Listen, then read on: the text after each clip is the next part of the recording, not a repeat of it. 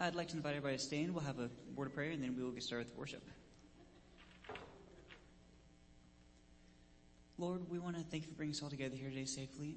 I want to thank you for everything you've done in our lives throughout the week and everything we know you'll continue to do. I just ask that you come be in our midst today to worship you. In your name we pray. so,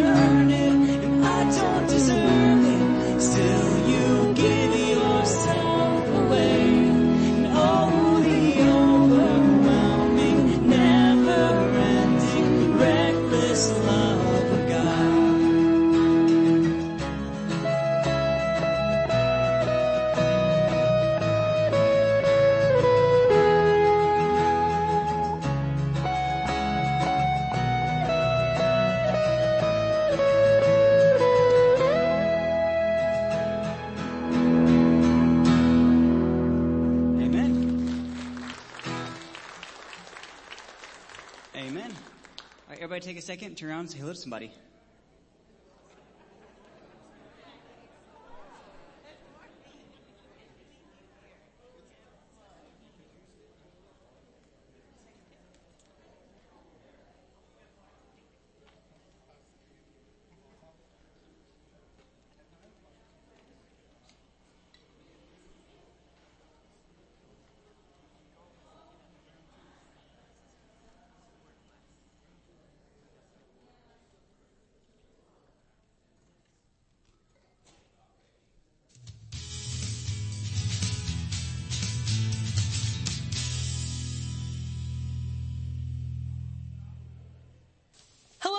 My name's Allie and we're glad you're here. If you're new here, go ahead and pick up one of these forms from the seat back in front of you, fill it out and drop it in the offering bag as it goes through.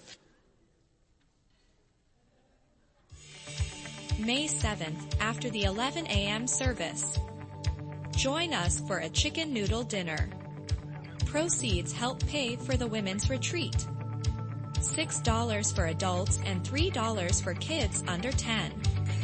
Thanks.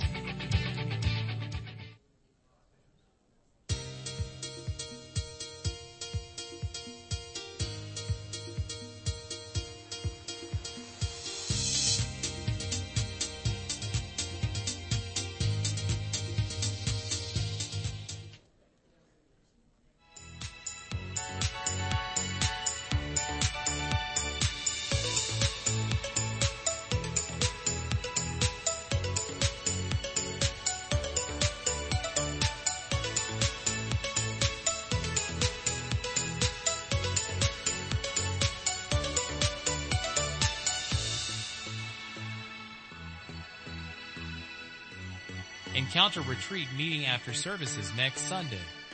Parents of youth who are going to encounter or want information should attend. See you there.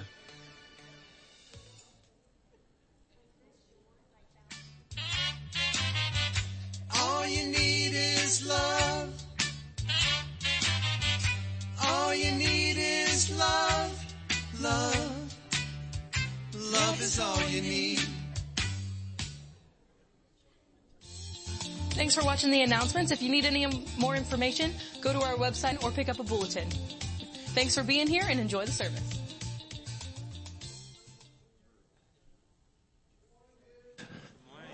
How are you?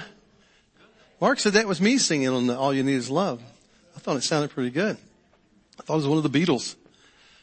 Um, Franklin, uh, on what is the 29th or something like that, the food truck thing, they're, they're doing a, they're shutting down one street and they're at food trucks, which they got a food, food truck, food truck park. And we're going to set up our thing and do, uh, games. So they, they want someone to come and do games because we have all those, uh, games that we do like at outreach. So if you want to help me do that, you're welcome to do that. Okay.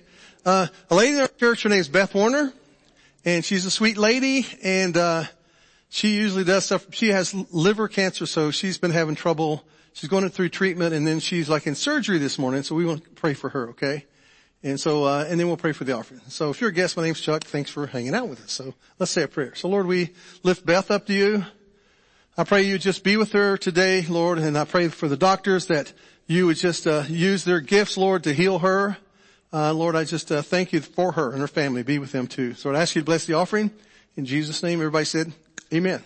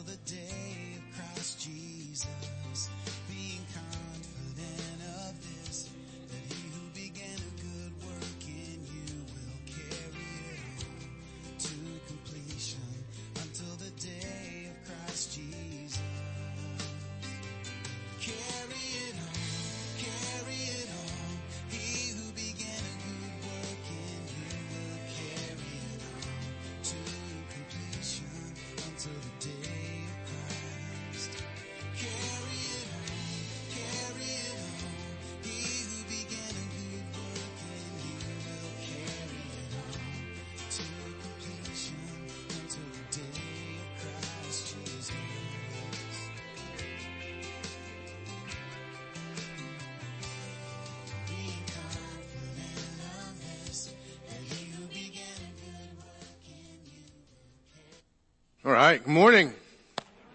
How we doing? Anybody raise a teenage girl? Are they crazy? Is this poss- is it possible that they're crazy?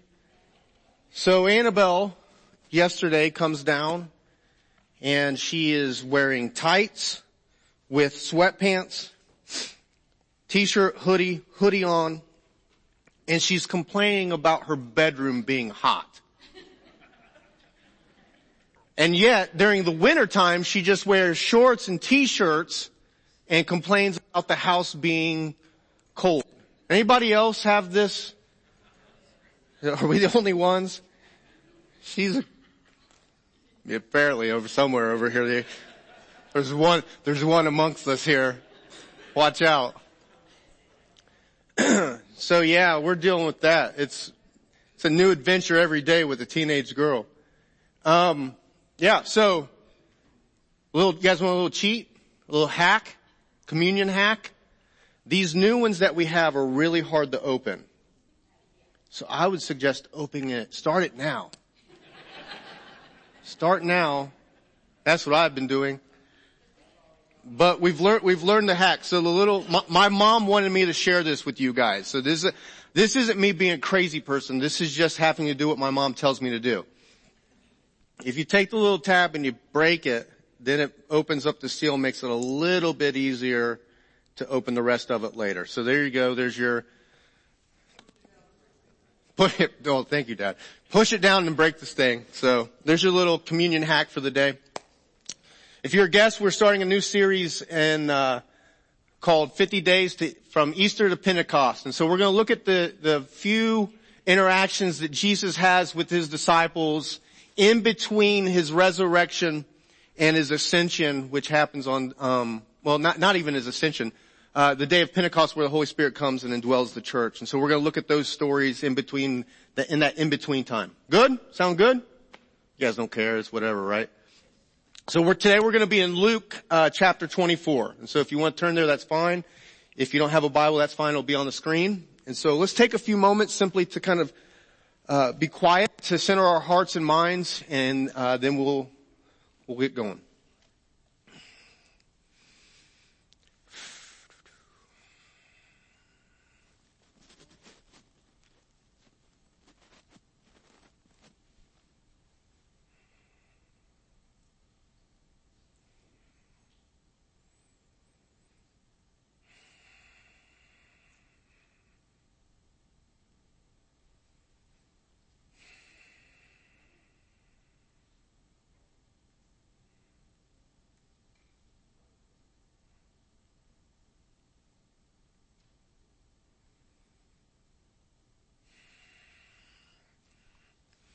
Father, we thank you for this morning.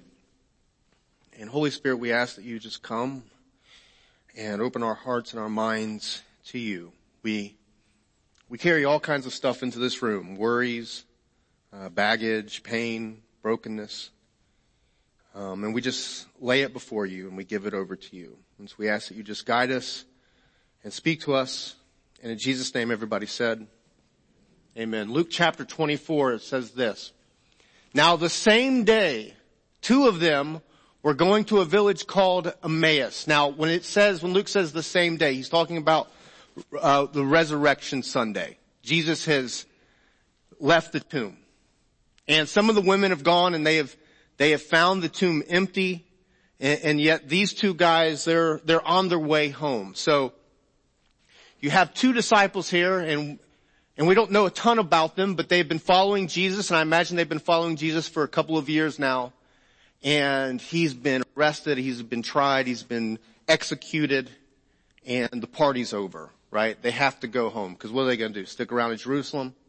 And so I imagine they're on their way home and they're trying to figure out, okay, what are we going to tell mom and dad? Because, you know, their parents are probably mad at them because they left and went following this crazy rabbi guy around the, the country and now they got to eat crow and explain to themselves, Yes, I think this is funny, by the way. I don't know. They got to explain what happened. And so they're making their way home to Emmaus. And it says that about, that Emmaus was about seven miles from Jerusalem.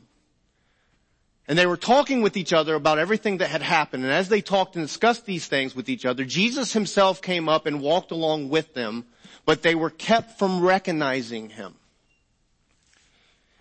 It says that he asked them, what are you discussing together as you walk along? And they stood still with their faces downcast. And one of them named Cleopas asked him, are you the only one visiting Jerusalem who does not know the things that have happened there in these days? And he says, what things? About Jesus of Nazareth, they replied. He was a prophet, powerful in word and deed before God and all of the people. And the chief priests and our rulers handed him over to be sentenced to death and they crucified him. But we had hoped that he was the one who was going to redeem Israel. And what is more, it is the third day since all this took place.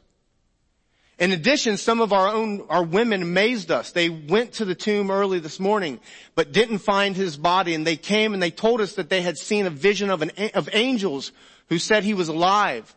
And then some of our companions went to the tomb and found it just as the women had said, but they did not see Jesus. And he said to them, how foolish you are and how slow to believe all that the prophets have spoken. Did not the Messiah have to suffer these things and then enter his glory? And beginning with Moses and all of the prophets, he explained to them what was said in all the scriptures concerning himself. And as they approached the village to which they were going, Jesus continued on as if we're going further. But they urged him strongly, stay with us for it is nearly evening. The day is almost over. And so he went in to stay with them.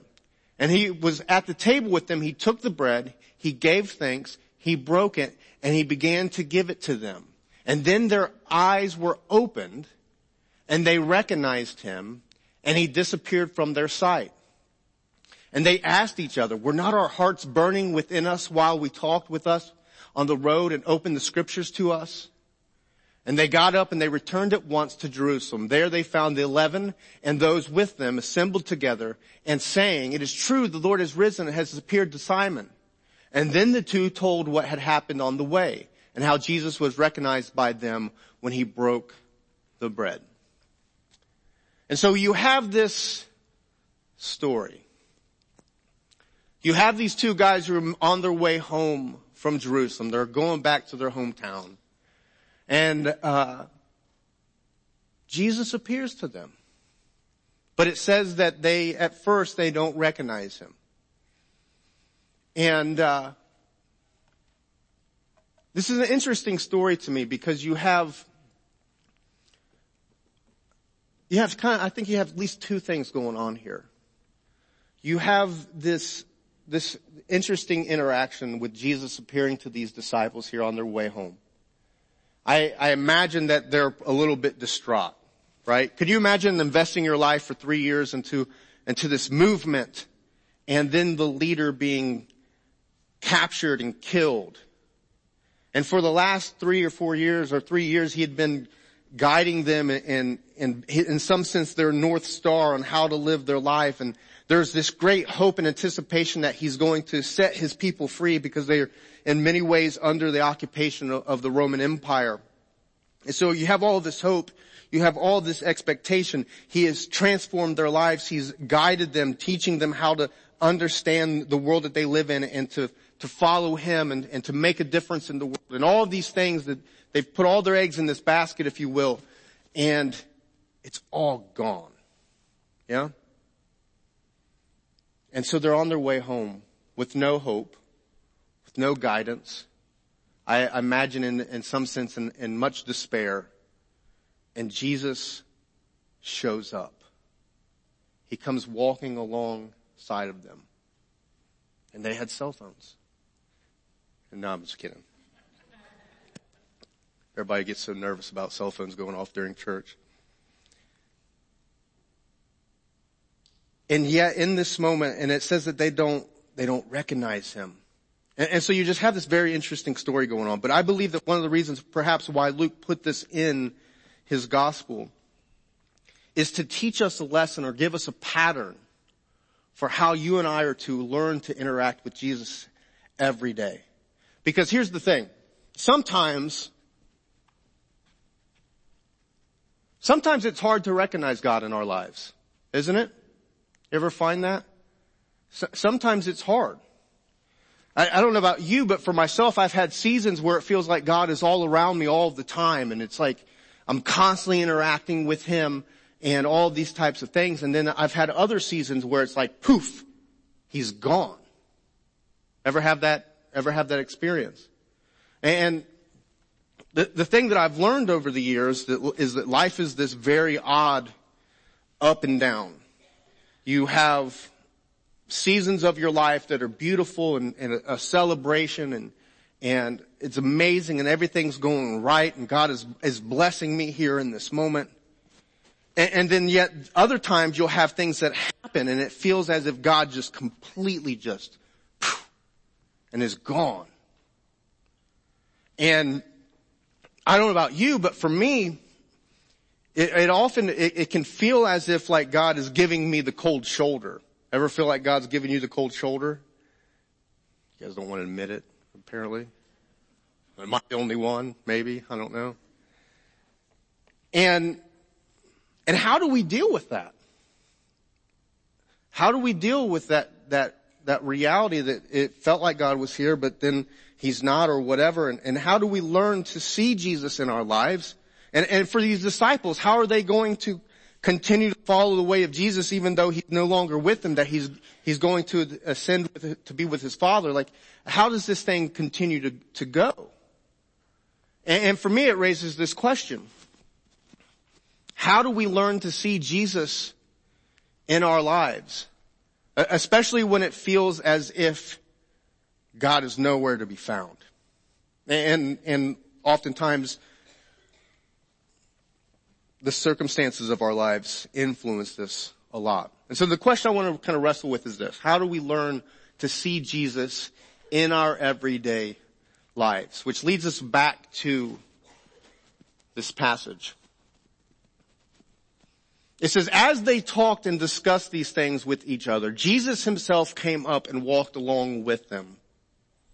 But they were kept from recognizing him. Now that's an interesting sentence for me. What does it mean that they were kept from recognizing him? Is it Jesus who's concealing himself from them? Or is it simply the circumstances that they have faced in the last several days that's blocking their ability to see? Because let's think about the last 48, 72 hours of their life. Their best friend, their leader, their savior has been arrested. He's been tried. He's been killed. And, and the show is over for them. And I don't know about you, but I know that for myself, grief and pain can blind us from God. Yeah? I've had several seasons in my own personal life and also in, in the lives of of you guys where we've had to journey through grief. And one of the things that I always find myself asking and probably in my heart the most, whether I'm experiencing grief or I'm walking along with you guys is, God, where in the world are you at in this? Yeah? Like that's, that, for myself, that's one of the biggest questions. God, where are you in this? Or I don't know, you guys watch the news? Hopefully not. But if you're a glutton for punishment, then yeah, maybe. I don't, I turn on the news and I see the things that are going on in the world and I think to myself, God, where in the world are you in all of this? Because sometimes it feels as if he is nowhere to be found.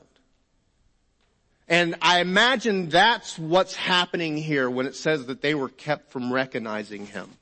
Their own pain, their own fear, their own brokenness, their own despair, their own grief is blocking them from seeing that Jesus is actually there the whole time. And that raises a question for me. In those moments when I don't feel like God is around, is Jesus walking alongside of me the entire time? And I just, I don't have the ability to see him. And so perhaps you could say it like this. Learning to see Jesus in our lives begins by trusting that He is with us even when we don't recognize Him. Now in the midst of grief, in the midst of pain, in the midst of suffering or whatever it is that kind of engulfs us in life, it's easy to walk along and, and, and believe or think to ourselves that Jesus is nowhere to be found in this. But it's been my experience that when I go through something, walk out of it, find some relief, and then look back, I can actually see all the places God was along with me in that. Does that make sense to you guys? And, and so I would begin by saying this is that if we're going to see Jesus in our lives day to day, it begins by trusting that He is with us all the time, even when we don't recognize Him. Good? Alright. Leads us to the next thought.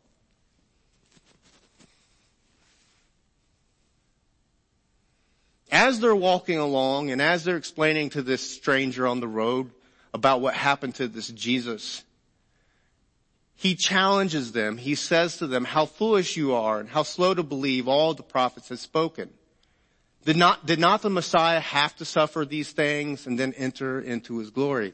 And it says, and beginning with Moses and all of the prophets, he explained to them what was said in all the scriptures concerning himself. Now, if there was a conversation that you could be a fly on the wall to listen to, this would have been the one, right?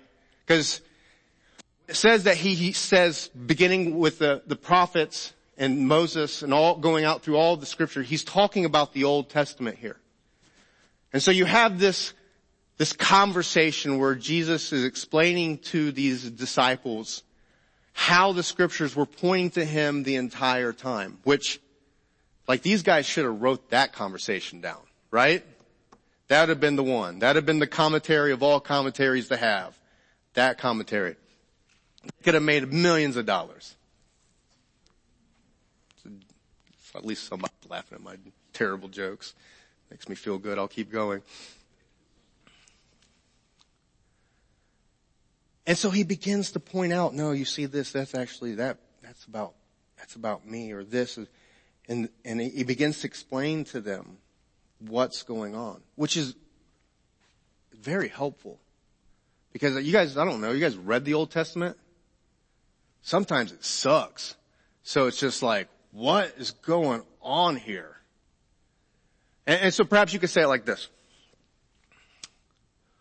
Learning to see Jesus in the scriptures aligns our hearts to see Jesus in other places. Now what do I mean by that? My heart gets off track. My heart can get really hard towards other people. I can get disillusioned with life or distracted by all the things that are going on around me. And uh, what I've noticed through the years is that when I study scripture, it does something to me. It kind of opens my heart back up. Even notice how what the disciples say. It, they they say later, reflecting on their interaction. Go, uh, go, yeah, go to the next one. They say, were not our hearts burning within us while we talk, while he talked with us on the road and opened the scriptures to us? And, they, so they even say like through this interaction with this Jesus talking about these scriptures, said their hearts started to burn again, started to get, catch on fire, to open up. And I know that for myself, when interacting with prayer and scripture and, and those spiritual disciplines, it does something to, to my heart. Because my heart can get cold and it can get distracted and it can get off course. And interacting with the scriptures helps me get back on track. Now here's the thing about the Bible. You might be like, I don't want to read the Bible. I don't know anything about it. And that's, that's okay. The Bible's not a book that needs to be mastered, right? It's not an answer book. For me, it's a conversation. It's, it's these, somehow these people that have gone before me, their interaction with God. And somehow in the midst of the whole thing, God is interacting with them. And when I enter into the stories and, and meditate on these scriptures and, and, pray through them and think about them and reflect on them and try to, to live out the principles that I'm learning from it, somehow, some way, I'm in, in, a, in a conversation with God as well. It's as if He speaks to me through it. Everybody understand what I'm trying to say here? Yeah. And so one of the ways that we begin to see Jesus in the, the world around us is through reflecting on scripture and praying and thinking through scripture because it changes the way that we see everything else. Yeah? Makes sense? And so we have ways to do that. We, um, we, we teach a way to, to read the Bible using a, a practice called SOAP. And it's, you just read a passage, make an observation, application, pray. And then for me, it's one of those deals where I just kind of try to chew on it for the rest of the day. And it helps guide my heart. Because if you don't allow God to guide your heart, something's going to guide it. Your fear is going to, going to guide your heart. Your anxiety is going to guide your heart. The, the, the things that perhaps the people in your life are trying to get you to do, those things will guide your heart. And, and your heart's just going to follow whatever, whatever's out there. And so for me, it's a, it's a deal of allowing God to guide my heart and the way that I connect to Him is through prayer and scripture. Good? You guys alright? Need a commercial yet? Okay. I gotta hurry because I gotta pick up pizzas for youth groups, so on to the next. And so we begin to see Jesus in our lives to trusting that he is with us even when we don't recognize him. We continue to see Jesus in our lives by thinking through and interacting with scripture so that it can, can change our, transform our hearts to begin to see him in other places. And then the story continues. It says they get to the house, they get to the village, and the guys are getting ready to go in, and Jesus is pretending to, they, I'm just gonna keep on going. Maybe he is, who knows. And they say to him, hey, it's, it's almost dark. Won't you come in and hang out with us? You can stay here for the night. And so he went in to stay with them. And when he was at the table with them, he took bread and he gave thanks and he broke it. And he began to give it to them. And then it says, then their eyes were opened and they, what's it say? They recognized him. But then, turn of events, he disappears from their sight. Which is like, what? This whole time, they couldn't see him. And in the moment that they can see him, poof, he disappears. Like what is Jesus doing here? And I think what Jesus is doing here is he's giving them the ability to see him and everything else so he doesn't have to be with them in the moment, which is what we're all called to do. We are called to begin to able to recognize Jesus everywhere. And that's the way that we live in this world when he's not with us day to day for these disciples. Does that make sense? Sorta. So what am I saying? Perhaps you could say it like this. Learning to see Jesus in community and communion attunes us to see Jesus in everything. And so he's given them this pattern. One, trust that I'm with you all the time even when you don't see me. Two, trust that you can begin to recognize me through the study of scripture.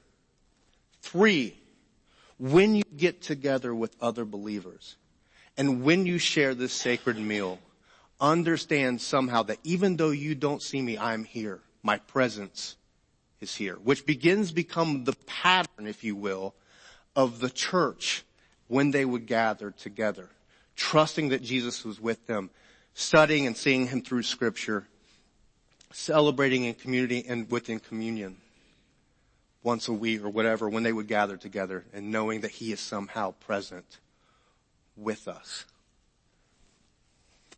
Why do we gather together once a week as a community? Why do we have one holy sacred day as a faith tradition? I would argue is to be reminded that we have one holy day to point to that all days are holy. Yeah? Why do we have one sacred meal that we eat as a community together once a week? To be reminded that every meal that we share with other people is sacred. Why do we gather in a community together to celebrate and to worship? Why did, why, and we celebrate this Jesus on the cross and, and raised and we believe that this somehow God became incarnate as a human being. Why did the God in the Old Testament not allow for his, his people to make images of him? Maybe it's connected to the reality that somehow we're all made in the image of God. And that when we gather as a community to, to sh- share our, our lives together and to, to worship this Jesus is to be reminded that we are all made in that image. That all of us are sacred. Yeah? Does that make sense? And so we begin to see Jesus and God moving everywhere. All meals are sacred because this one meal is sacred. All days are sacred because this one day is sacred. All, everyone that you meet is created in the image of God because God himself came in our, in the hu- image of humanity. This whole thing is humming with Jesus' presence all around us. And when we recognize it, well, that changes everything. Yeah? And so we trust that Jesus is with us all the time. We see him through Holy Scripture. We participate with him in community and communion, and which leads us to one last thought. It says that when this had happened, they got up and they returned at once to Jerusalem. And there they found the eleven and those with them assembled together. And they were saying, it is true, the Lord has risen and has appeared to Simon. And then the two told what had happened on the way and how Jesus was recognized by them when he broke the bread. Perhaps you could say like this. Seeing Jesus invites us to share Jesus with others in our lives when we begin to see this holy mystery that's going on around us all the time, we just can't help but point it out to other people. And the way that God meets us and comforts us and, and guides us, we can't, we cannot help but point it out. This experience that we are having. Now, you don't have to be like Chuck, right? Because sharing your, I don't know about you, but I hear sharing my faith, I get like nervous right, right now. Anybody else? Like dad, dad would he would share the gospel with a cat. Here's a side story. Side story. He somehow has tamed all of the squirrels in their backyard. So he goes out there and starts playing his guitar, these worship songs, and guess what happens? All the squirrels come to the porch. It might also have to do with the almonds that he feeds them, I don't know. But dad would share the, the good news with anybody and everybody. But if you're like me, a little bit more introverted and whatever, ah, but we're still called to share. And so I love, I love the quote from Saint, uh, Saint Francis who says, preach the gospel in all that you do, and if necessary, use words. Meaning this, in our lives, we begin to see Jesus in everything we can't help but love and serve. Even, even, even the least of these, the last, the, the, the poor, the, the imprisoned, the people that you hate, your enemy. You begin to, you begin to see Jesus even in them. And you go and you love and you serve those people and you begin to point out Jesus to them and you begin to share Jesus with them. And there's even this interesting story Deb reminded me of. Jesus has told the story about when you've done these things to the least of these, you've done it unto me. Meaning Jesus says that when you and I, we love and serve the people in our lives, even those that we don't like or don't believe they deserve it, that somehow in that interaction of loving and serving other people, we are somehow loving and serving God. Yeah? And so, Jesus gives the disciples a pattern on how to interact with Him, even though He's going to be with His Father. And it's the same pattern that you and I are called to live in as well, where we trust that Jesus is with us all the time. We see him interacting with us through scripture and meditation. We begin to notice our heart attunes to the reality of him all over the place and through community and communion. And that because we see Jesus, we can't help but share. Good? You guys done? I'm done. Two questions. What's God saying to you? And what's one thing that you can do about it today? And so we're going to take a few moments simply to reflect on this. and then we're going to share communion together. And so let's just, uh, so Holy Spirit, we ask that you come, to you speak to our hearts in these next few moments.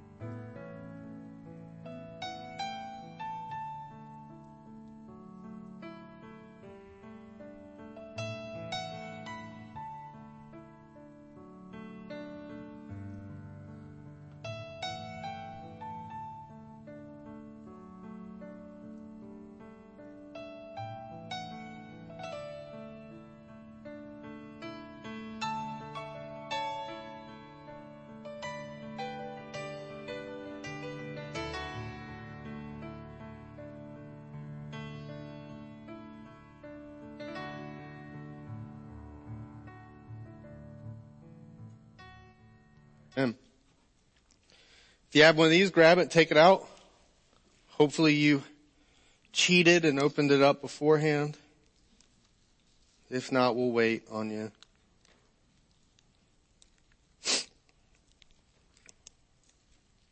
Every week we take part in this, this ritual, this reminder of who, who Jesus is and who he's calling us to be. A lot of people still opening. So funny. I'll give you 30 seconds.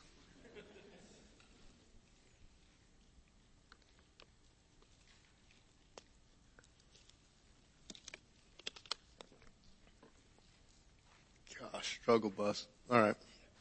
You guys good? You ready? We take part in this as a reminder of who Jesus is and who he's calling us to be. And every week we pray this prayer to, to align our hearts, our minds to, to what God is doing in our lives. And so pray this with me. Our Father who art in heaven, hallowed be thy name. Thy kingdom come, thy will be done on earth as it is in heaven. Give us this day our daily bread. and Forgive us our trespasses as we forgive those who trespass against us. And lead us not into temptation, but deliver us from evil. For thine is the kingdom and the power and the glory forever. Amen. So glory to the Father and to the Son and to the Holy Spirit, as it was in the beginning, is now, and will be forever. On the night that Jesus was betrayed, he took bread, and after giving thanks, he broke it. And he gave it to his disciples. He said, this is my body which is broken for you. Do this in remembrance of me. In the same way, after supper, he took a cup of wine. He said, this is the blood of the new covenant that's been shed for you. And covenant meaning the relationship. This is the blood of the new relationship that has been shed for you. And he gave it to his disciples and he said, do this in remembrance of me. Later reflecting on this, the apostle Paul said that every time that you and I, we gather and we take this bread and we drink from this cup, we're proclaiming the Lord's death until he returns. Which means we, we remember what Jesus did, that he was broken and poured out for the sake of the world. And that we're reminded that as the body of Christ, we are called to do the same. To be broken and poured out for people in our lives. And so take the bread and look to the person next to you and say, the body of Christ is broken for you. And now the cup, the blood of Christ that was shed for you.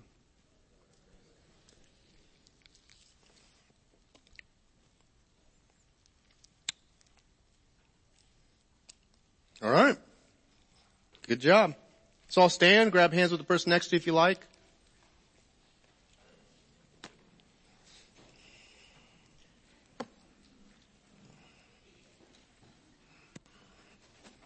And we will pray and go home. And so,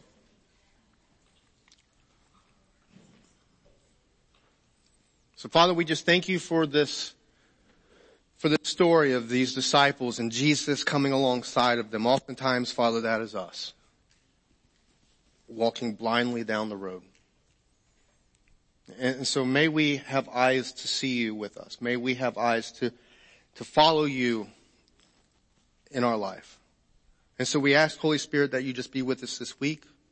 We ask that you guide us and that you keep us. And in Jesus' name, everybody said, Amen. See you guys.